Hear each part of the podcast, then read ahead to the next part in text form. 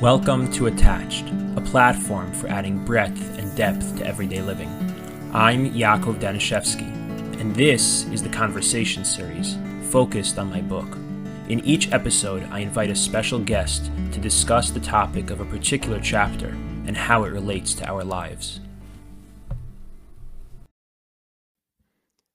Okay, welcome back to another Conversations episode going through the different chapters in my new book, Attached, uh, using those chapter topics as a springboard for conversations with people that I think would be really interesting to hear from.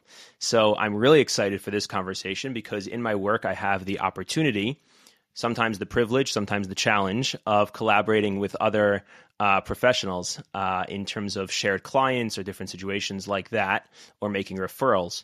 And uh, one of the people that I am always most relieved and happy to hear when my clients are in a situation that either their spouse or as or if I'm seeing a couple, one of the individuals is seeing and the other therapist involved is Dr. Danielle Dragon. That is always uh, a really positive sign for me uh, because she is consistently one of the most reliable, insightful, and trustworthy therapists and professionals that I have the opportunity to work with. Uh, so, here, especially in the local Chicago community. So, thank you so much for making time to do this uh, session with me. Thanks for having me. That was a very kind introduction. you. you noticed that? I even called it a session. It's a conversation, right? But I'm like, if I'm talking to you, it's in, in such therapy mode that I'm like, right, session. Session. It's good. I could use a session. So. okay, so we're up to chapter two in the book talking about relational spirituality. Uh, and I know that you, uh, I appreciate you made some time to take a look at parts of the book and this chapter in particular. So I'm curious just to hear what your thoughts were, kind of where yeah. that topic and what, what we talked, what I talked about in the book, what that brought up for you and your thoughts about it. I mean, I, it's interesting because I think you covered like a lot in this chapter, um, kind of a lot of different ideas. Um, right now, the the piece that I think really touched me and stood out to me a lot was the idea of schar mitzvah mitzvah, and you talked about how really a mitzvah is an opportunity for connection. Um, as opposed to like you know this score where God is keeping track, you know, but rather like a connecting experience leads to another connecting experience and then talking about how an avera leading to another avera is is really the the opposite of that, the inverse of that, which is um, where we find ourselves sometimes in profound aloneness. And I was just thinking, like, eh, you know, that really stood out to me because I find that a lot of my clients um, feel very alone. Um, and um, I think it's sort of existentially a lot of us um, it's not necessarily pathological. I think a lot of us could relate to the concept of aloneness um, and and a life that is like lacking some meaning. So I I wanted to know kind of I don't know what you were thinking when you were talking about aloneness when you were writing writing this book, but that really stood out to me. Yeah. So I actually I don't know what I was thinking when I wrote it. Who knows? But but what I'm thinking about now as you bring this up is something that I actually hadn't thought about until now, which is what we see as mental health professionals a lot of the time is actually what I write about there and what you're referencing of this continuity, almost this domino effect of connection breeds connection, and then disconnection breeds disconnection, or aloneness breeds aloneness. So sometimes you hear the phrase, right, hurt people hurt people, right, which is very similar. And then, you know, I like to say loved people love people, right? And and I and I hadn't thought about the schar mitzvah mitzvah. I, I, I was thinking about it more within a person's own choices. So then when they connect, that breeds more connection. And when they disconnect, it breeds more disconnection but there's also almost a a in a sense a a generational a developmental aspect or like to a it neural pathway even you know like yeah like i hear what you're saying like if you're you know kind of in a like a you know i'm i'm having a vulnerable conversation and so that's going to push me to have an, another vulnerable conversation right. with this person almost in like an exposure kind of way but i was also thinking in in like a in a neuro pathway kind of way that that we've we've got these parts of our brains that we if we exercise a certain way, if we engage a certain way, it kind of draws a little road on that part of our brain. And so we're likely to do that again. That becomes more familiar to us. And so I was thinking that's what I kind of thought about when I was like, connection breeds more connection, breeds more connection. It's like, mm. oh, our brain woke up and was like, that's what that feels like? Like, mm. yum, mm. that's so nice. I want to. I want to go do that type of thing again. Yeah. So can you speak more because I know this is very much an area of specialty for you. um, speak more about how it is and why it is that the disconnection breeds more more disconnection and and I think uh, knowing some of your areas of specialty, I guess I'll just throw in there how that has to do with shame. Maybe you can take it any direction wrote, you want, but how it has to do with shame your, and in your uh, in your um in the in the side notes when I was I was like this right. has to do with shame. And then also um, maybe you could just speak also because again knowing some of the areas that you specialize in, uh, I don't think either of us are overly keen on on labeling or pathologizing too much, but I know that you work a lot in a very unique way with personality disorders and and that can have a lot to do with I think with this kind of disconnection and leading to more disconnection. So so the original question was like the idea of how disconnection leads to more disconnection. Like why might that happen? Yeah, what's going on for the person when they, you know, when they a person grew up uh, in in in a way in which they didn't get that nurturing connection. They didn't get the the mitzvah, yeah. the connection. What what what what happens to them? What's going on inside?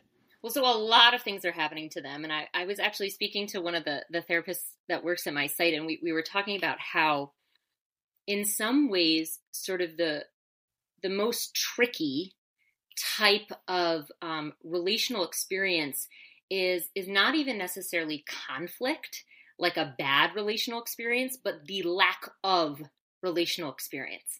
Hmm. Um, because I think when we have any type of relational experience, when someone's there, um, we are, first of all, our, our brain just develops so much having another person there.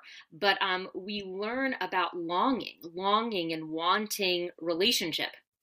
And so when we exist in sort of this like neglect and loneliness, I think it does such profound um, damage and sort of trickiness for the brain because I think it sometimes even teaches people that it's scary to like want relationship. It it creates wow. um, it's it's I think even hard for these people to get in touch with that longing, that sense of I want to connect. Viscerally, I think some of those people um, know less of what that feels like.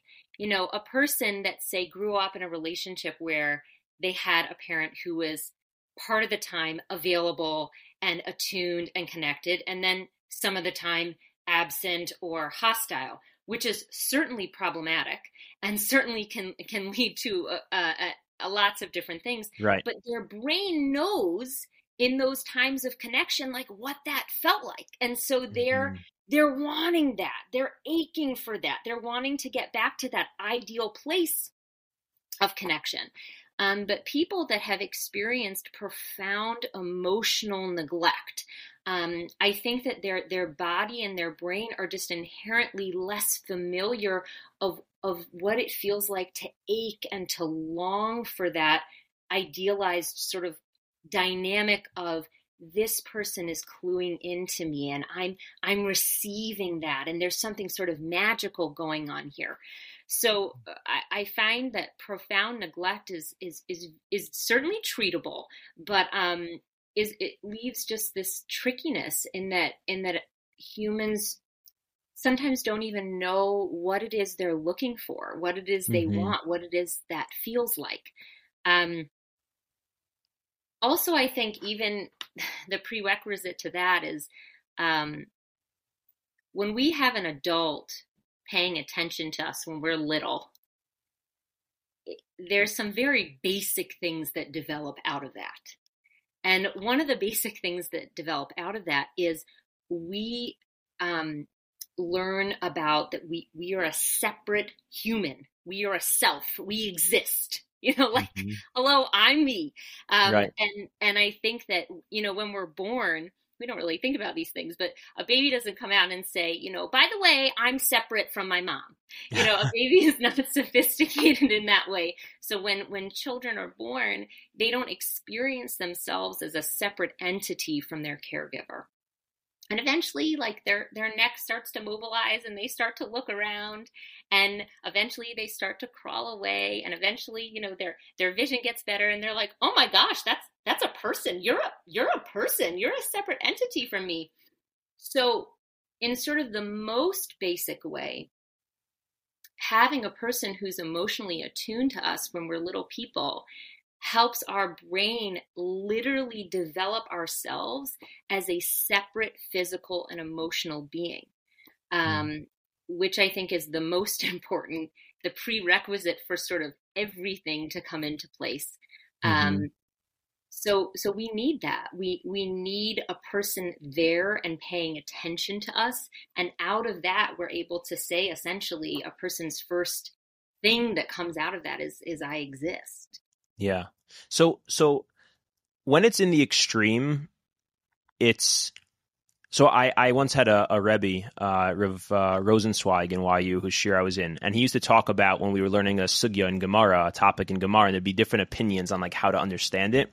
So he was very his derech halimud, his style of learning was to see the full range. He he went very very slow. So like in an entire year, you would cover like a few pages. Yeah. But on each on each topic, you would you would spend a really long time, and he would cover the entire scope of of of all the opinions within a certain topic. And one of the things he used to say is that the extremes are easy to define and very hard to justify the middles are much more intuitively justifiable, but very hard to explain, very hard to mm-hmm. define. Uh, and so sometimes I think as therapists, what we when we try to explain a concept, we often explain it in the extreme version of it, which is really helpful for understanding it in a conceptual way. But then what sometimes happens, I think, for a lot of people is it doesn't necessarily line up with the lived experience of their either their experience of themselves or the way that they encounter that in other people. So the way you just explained it is an amazing way of ex- of explaining the concept. Well, I guess what I'm wondering about what do you say? Like, what's the consequence, or how do we concretize that information? How is it lived? Or the way that I would, the way what I was actually curious to follow up on, which I think is the same thing, but is is how does that play itself out and how do we understand that when it's when it when it's showing up in more subtle ways which is what most not everybody there are there are certainly people that this is going on in the extreme.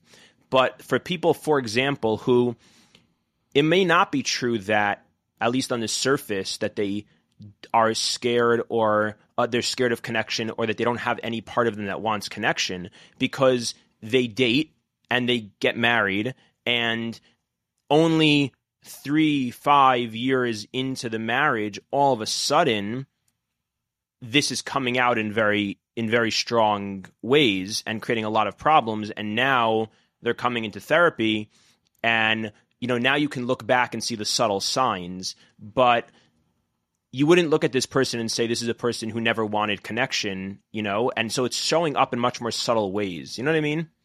Absolutely. And I, I think there's probably endless ways it could show up. I, I could speak to some, and I'm curious also what you see in your practice, but uh, some that are just on the top of my mind. Um, that idea of I have a parent who pays attention to me. And so that gives me the confidence to know that I exist. I'm a separate entity. I think what also that could mean is I have a solid identity and a solid sense of self. I know who I am. So if we look at the opposite, people that don't have such an, a solid identity, don't have such a solid sense of self, how are these people behaving? What are the behaviors that we're seeing in these people? So I think that what we're seeing in these people are people that are constantly engaged in this practice of like evaluating self and creating self based on what they see around them. There isn't a mm-hmm. sense of like, I like this. Mm-hmm. I feel good about this. This feels good for me. Mm-hmm. And it's mm-hmm. something as simplistic as, you know, like I, you know, going to the nail salon is a person look at the nail colors and say, what color do I want? Because like I'm just in the mood for X, Y, and Z. Mm-hmm. Or are they on whatever site they're on looking at all the different posts of what people are showing and saying, I want to do that because that seems what's popular and what people are doing right now. Yeah. So that's like a subtle example. Yeah. Of, right. Right. Um, there, there's also, I think, a sense of that's helpful actually because that is a subtle example and something that probably can show up for a lot of people in small ways and you can take that to you know dress you can take yeah. that to kitchen design you can take that to how you plan your your child's bar mitzvah right. i mean this idea and and i'll often ask my patients this like ask yourself like do i like it like does that feel synonymous with who I am.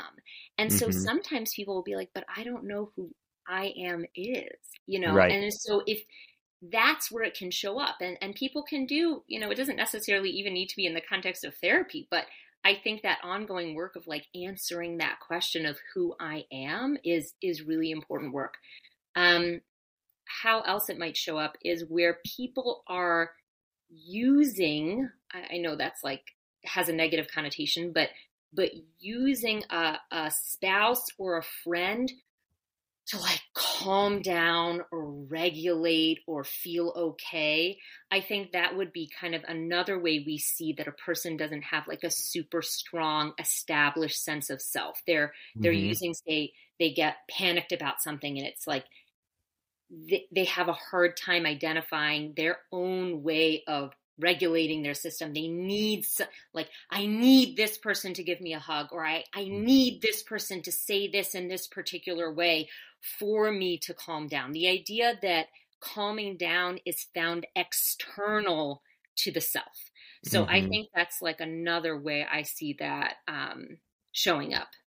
Yeah, yeah, and then I think that another example, bringing it kind of back a little bit to the to the primary topic of the book, is that what you just spoke about can show up a lot in terms of a person's religious life and the way that they connect to Hashem. Because how much is the person thinking about what actually connects me to God versus what is happening around me in terms of the community, in terms of expectations, in terms of my rebbeim, maybe my former rebbeim, or what you know expectations placed on me, family systems, community, etc.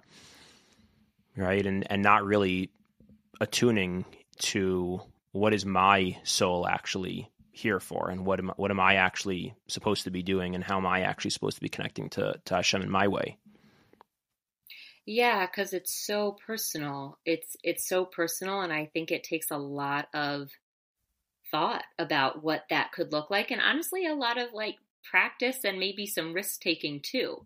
Right. Um you know, and I it's interesting cuz I think we're we're stuck right now kind of in this this technological culture and like the next person i'm i'm a big user of technology and i you know technology is not all bad but many of us if we're honest with ourselves or uh, with ourselves are kind of just frozen in this like use of technology and we're not even thinking about like what is that thing that could connect me to god or connect me to someone else yeah so all of this now i want to push back a tiny bit because all of this is about developing the the in a sense maybe called the individuated self, the set the solid anchored sense of self within ourselves. And yet sorry, and to finish that and really tuning into what uh, what do I need and what feels comfortable to me. And yet we also started the conversation by talking about connection right? And that the, the the the reward of connection is more connection, and aloneness breeds more aloneness. And so when you talk about individuation, uh, you didn't use that word, but when you talk about developing this sense of self, you don't mean it in a way of of aloneness at all, right? And and and you mean it in the context of something that actually breeds more connection, right? But there's something paradoxical about that, right? So I'm curious for you to speak that out. So it's interesting. I actually don't see it as a paradox at all, in the sense that I think that the initial self was developed out of connection. Right? Meaning, mm. meaning that first sense of self when we're a little person and we grow into a bigger person, that is only developed out of you know being being parented and being loved so i i and i think that we sort of engage in that in this repetitious way that that self is very much the individual self is developed under the umbrella of connection and so too with god you know um, I, I i really i think it's honestly the only way. And not that we can't have these alone moments that can be right. inspiring and interesting and and curious and thoughtful of course but we weren't meant to be people that just develop out on an island by ourselves. Um, i think it's it's very much connectivity that fosters self okay wait so tell me if i've i've never thought about this in this way but i think this is really interesting so we start our existence in connection. Correct. Right. We then actually go through a stage, uh, a process of drifting away from that connection. Not entirely. We but still have the baby learns to crawl away. Like right, right. and then as and then you know, I'm I'm not a parent of te- of a teenager yet, but notoriously, infamously known, the teenager is all about wanting that that individuated sense of self and that autonomy, right? Of uh, of Hirsch writes that na'ar, which means that you know a young a young person is like from the word lina'er, which is to like shake something off.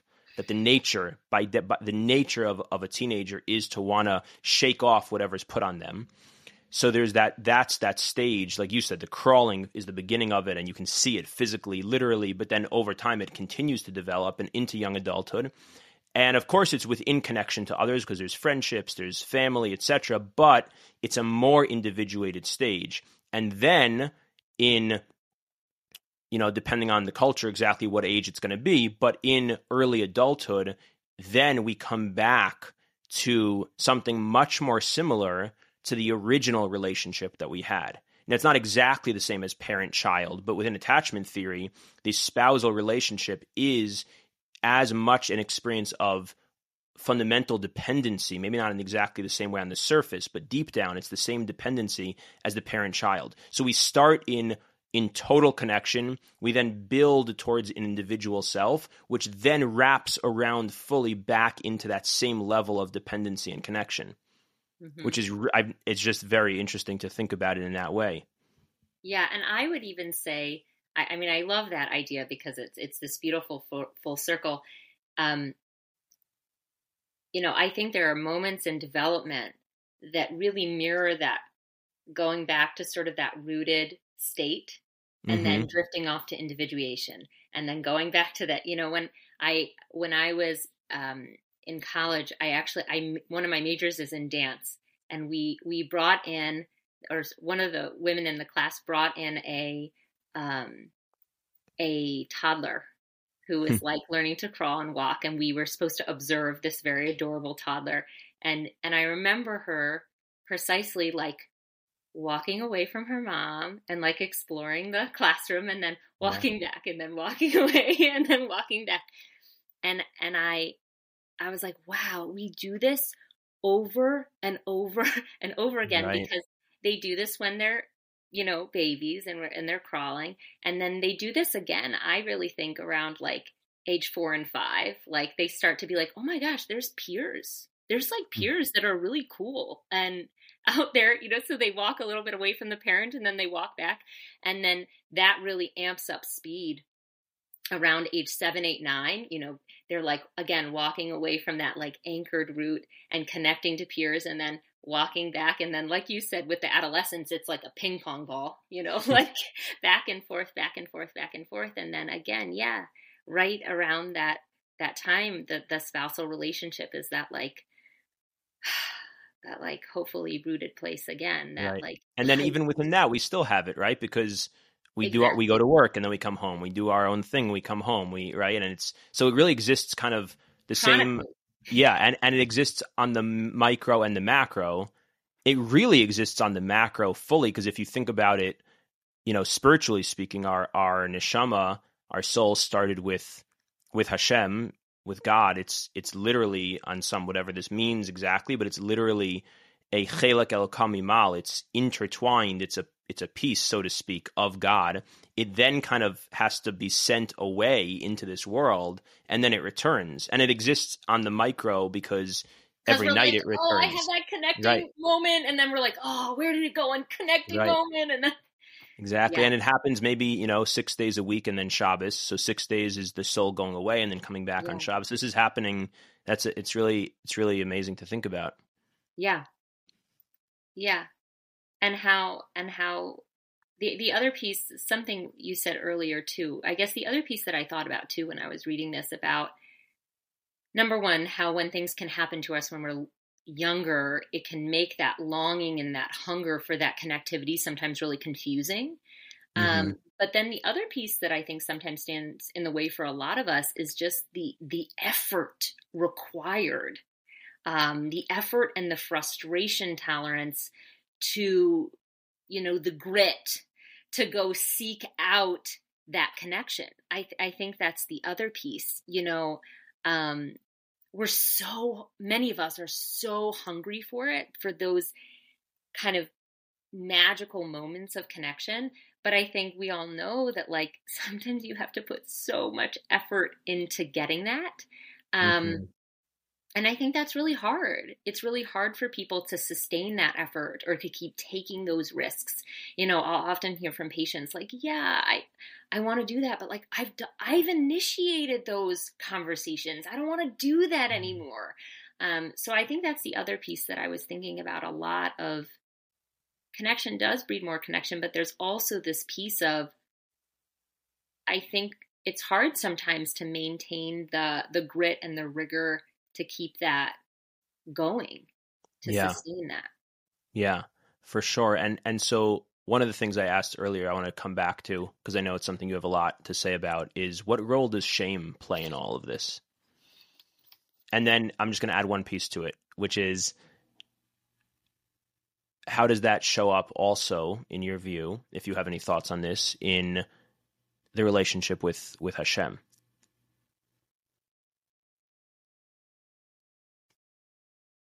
I mean, I think shame shows up in a lot of ways. Uh, The, the way that I define shame, first of all, is the the visceral reaction we feel in our bodies and our brains when we have not met an ideal.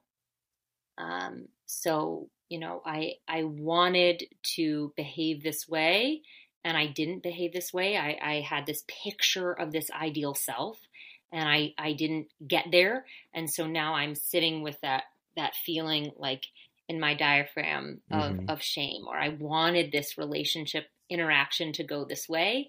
It didn't go the way that I idealized, and I'm sitting with that schism between what I idealized and the actuality of what's occurred. Um, so that I think is is the definition of shame. The first thing that came to me as I was reading your chapter specifically is that sometimes people can kind of get trapped in these shame cycles. You know, if connection is breeding more connection, we're sort of building this momentum of positivity Mm-hmm. you know, and relationship. But if of if disconnection breeds more disconnection, and we find ourselves sort of in these shame spirals, um, I'm not worthy, I'm not enough, um, paralyzed by these um, repetitive negative thought processes. That's shame. Mm. Shame are those repetitive thoughts that play like they're on a hamster wheel. Um, Does the think does the unmet ideal need to be that? Because the way you define shame at the beginning actually kind of sounded a little bit more neutral, right? It's the uh, it's the experience of the unmet ideal. Boy, the way you're talking about it now of I'm unworthy, that's that that you know is is going in a problematic direction. So I actually think that inherently, sh- you know, shame isn't bad. It's not the monster under the bed.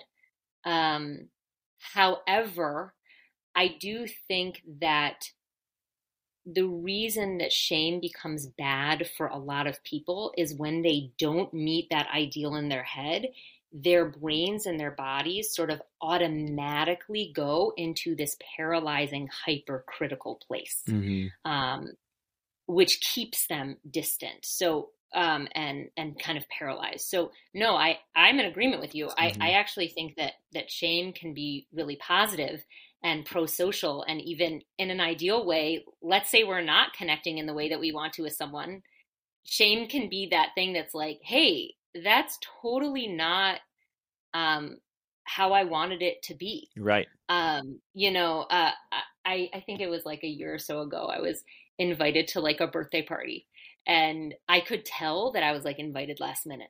You know what I'm saying?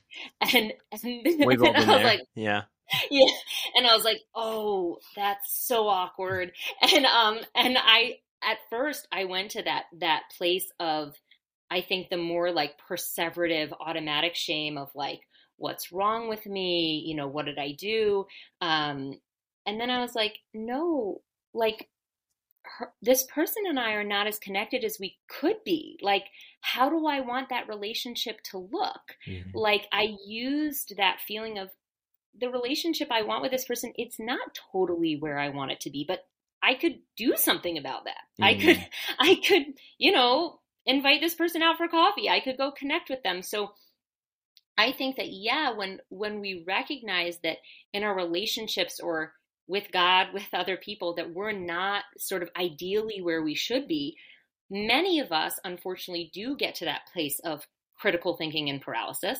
Um, but that doesn't need to be where we could go. I think, in an ideal sense, shame is that alarm. It's that alarm that's like, hey, right. you're not holding where like you want to be holding, right. either in that relationship with that person or that relationship with God.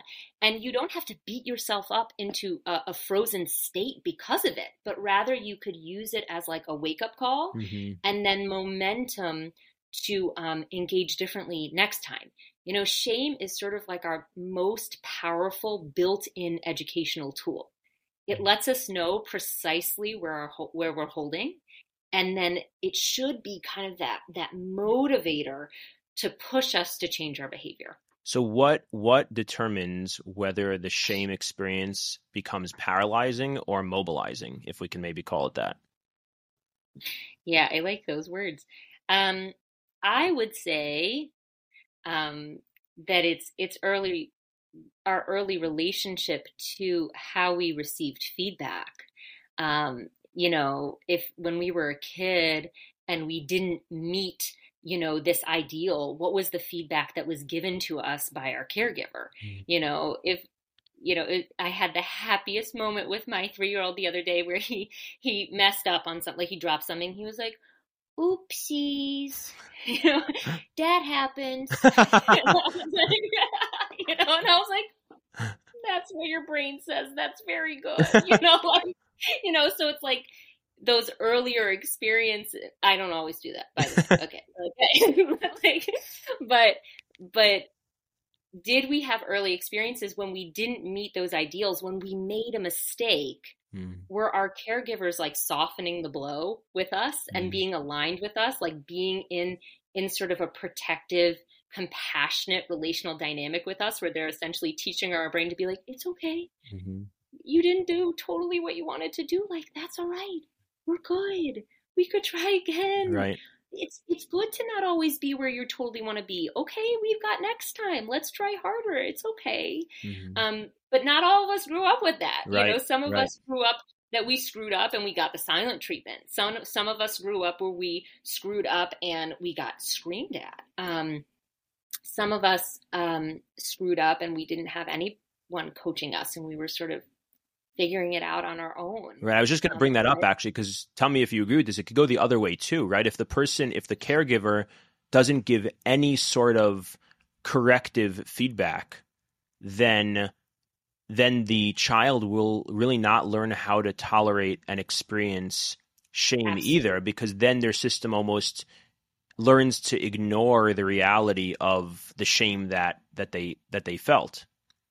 Absolutely, and I'm so glad you said that because I think what we're, t- you know, the the clinical term we associate that is with that is frustration tolerance or pain tolerance, mm-hmm. like the body's ability to take feedback because feedback and shame it's not comfortable right it's not like i'd ask for it with like my brownie and hot cocoa you know what i'm saying like Yeah. i'm not right it's not right fun and yummy. It's so funny you say that because tell me if you've had this. One of the things I've learned, unfortunately, the hard way is that if a client says to me when I first meet them or, you know, at some point, if they say to me, no, I, I need you to just be sh- like totally honest with me. Like if you think, like, put me in my place, you know, if you think something is, you know, just tell it to me how it is, you know, talk to me straight, you know, that kind of thing. So when I first started out, I would, I would, you know, take that, you know, and you know the, the the principle of therapy is meet your client where they're at. So if that's where they're at, that's what they want. Okay, that's my that's my that's how I show up, right? And what I've now learned is that if a client says that, you that means you even you you become even more extreme on not talking to them in as direct of a way uh, because it, it, it it's there's something fe- feedback is not easy to hear. no right. no it's totally not easy to hear and it's one of the most important things you Right. know it's right. and and maybe that's why it's not easy to hear because I, I often think in life like the things that are sort of like most sacred you know are not you know simple they're Right. they're um That's a nice way of thinking about so- it. Yeah. yeah so i but yeah shame shame is important it's it's god given it's it's an alarm that goes off in ourselves that says like hey that wasn't where you totally wanted to be like can you do it differently next time that's what we aim for for for that conversation that internal conversation with shame the other piece i do want to include just because i imagine some people might listen to this and be like oh my gosh like I didn't like my parents said like the nicest things to me anytime I screwed up, and I still beat myself up all the time. Like, Mhm. what happened? With, were there memories I'm not recalling? You know, so I do just want to add that, like, I think also people can just have a kind of perfectionistic or idealistic personality too. You know, um, just inborn. That Right. some people are born with just a propensity to like hold themselves to a really high standard and kind of get really down on themselves when they're not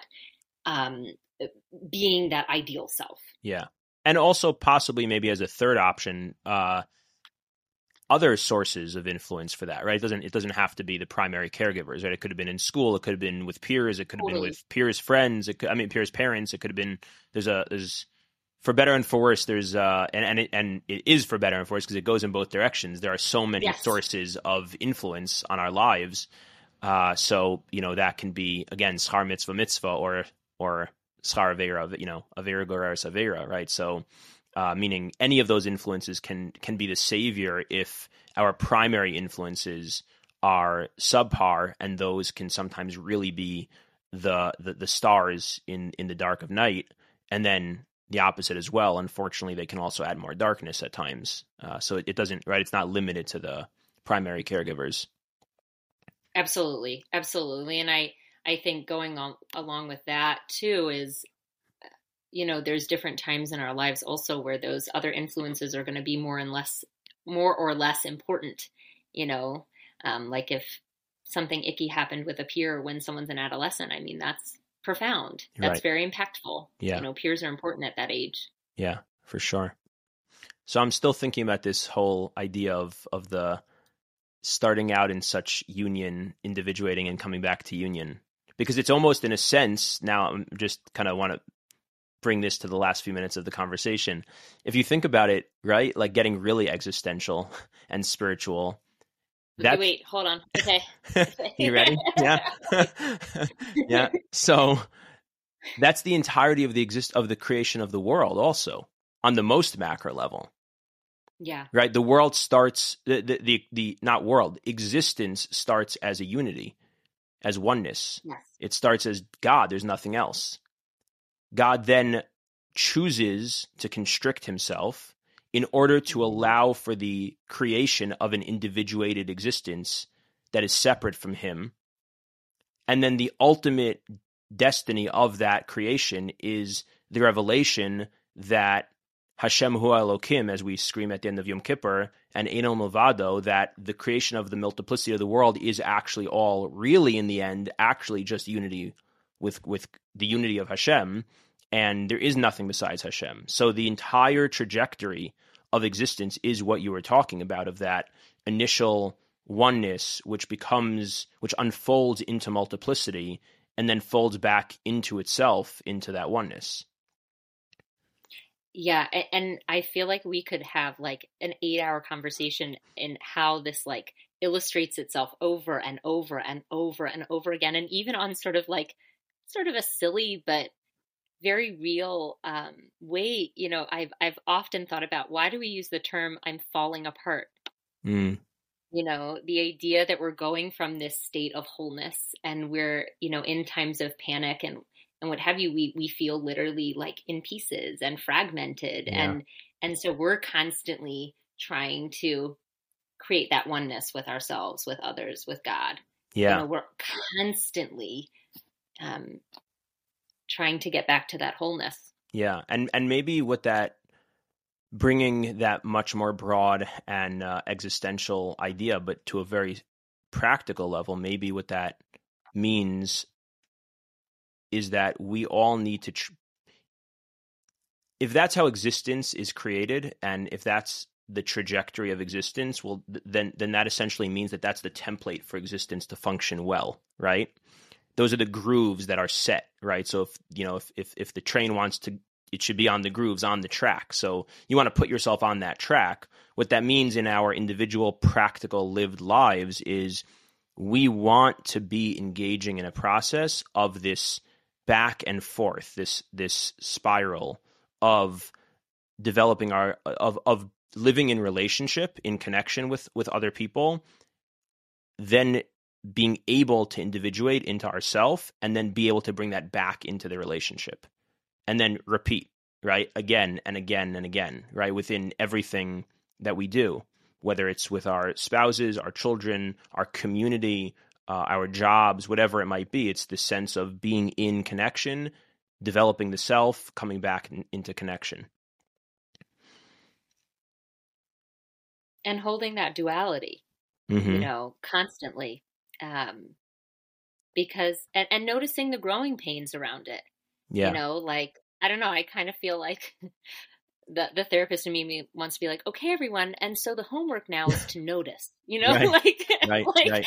or the homework for myself is is to notice like what's the growing pain, or just noticing that chronic process of connection, separation, development, connection, and development inside the connection and development as an individual self.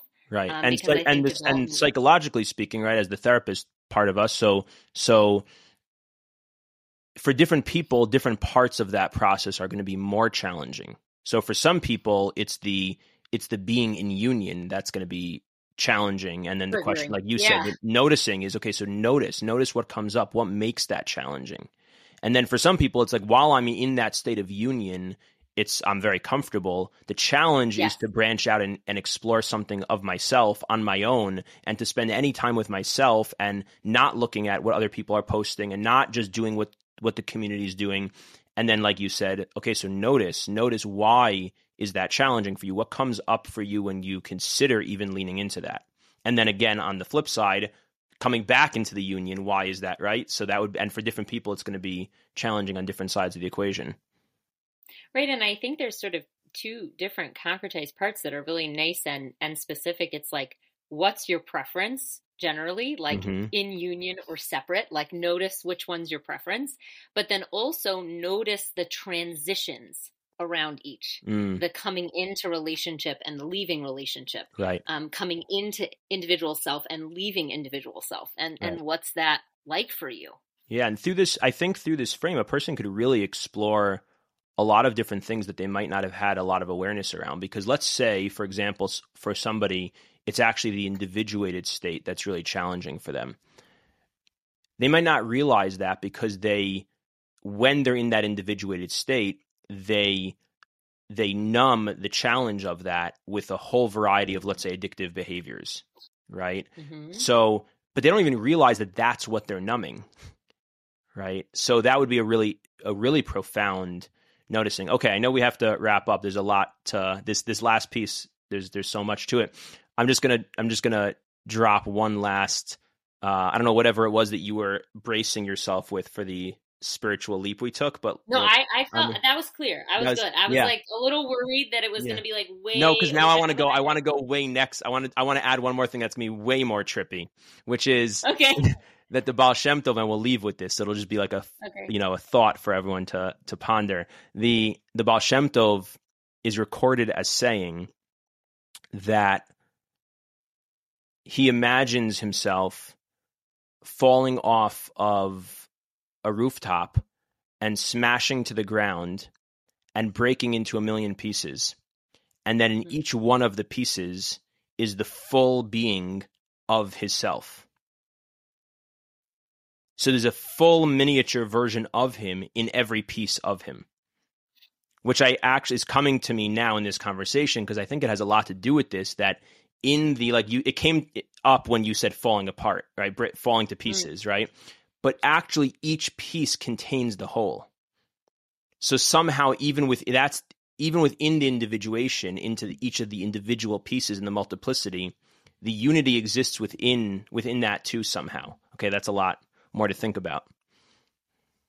Yeah, but I think you partly, I mean, it's a lot more to think about, but I, I also think because we're never actually alone, right? You said right. that in this chapter, right. right? Like in the multiplicity, like we're never actually by ourselves and we can access wholeness and oneness um, whenever we want, really. Right. You know? Right, right. And we're really never alone from the relationship with Hashem. But even within that, we have the Ratzo V'Shov, we have this union separation, union, separation, uh, constantly coming back and forth. Yeah. Right. Okay, thank you so much for this uh, for this time. I really appreciate it. Really thought provoking so conversation.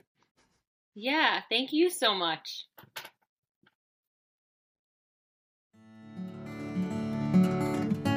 Thank you so much for listening. If you enjoyed this, please follow us on WhatsApp, YouTube, or Instagram. All our podcast series can be found wherever you listen to podcasts. I'd love to hear from you, so please reach out with questions, comments, or suggestions, or to be added to our WhatsApp groups. You can reach us through email using Yakov, Y-A-K-O-V, dot attached at gmail.com, or on WhatsApp at 773 888 2413.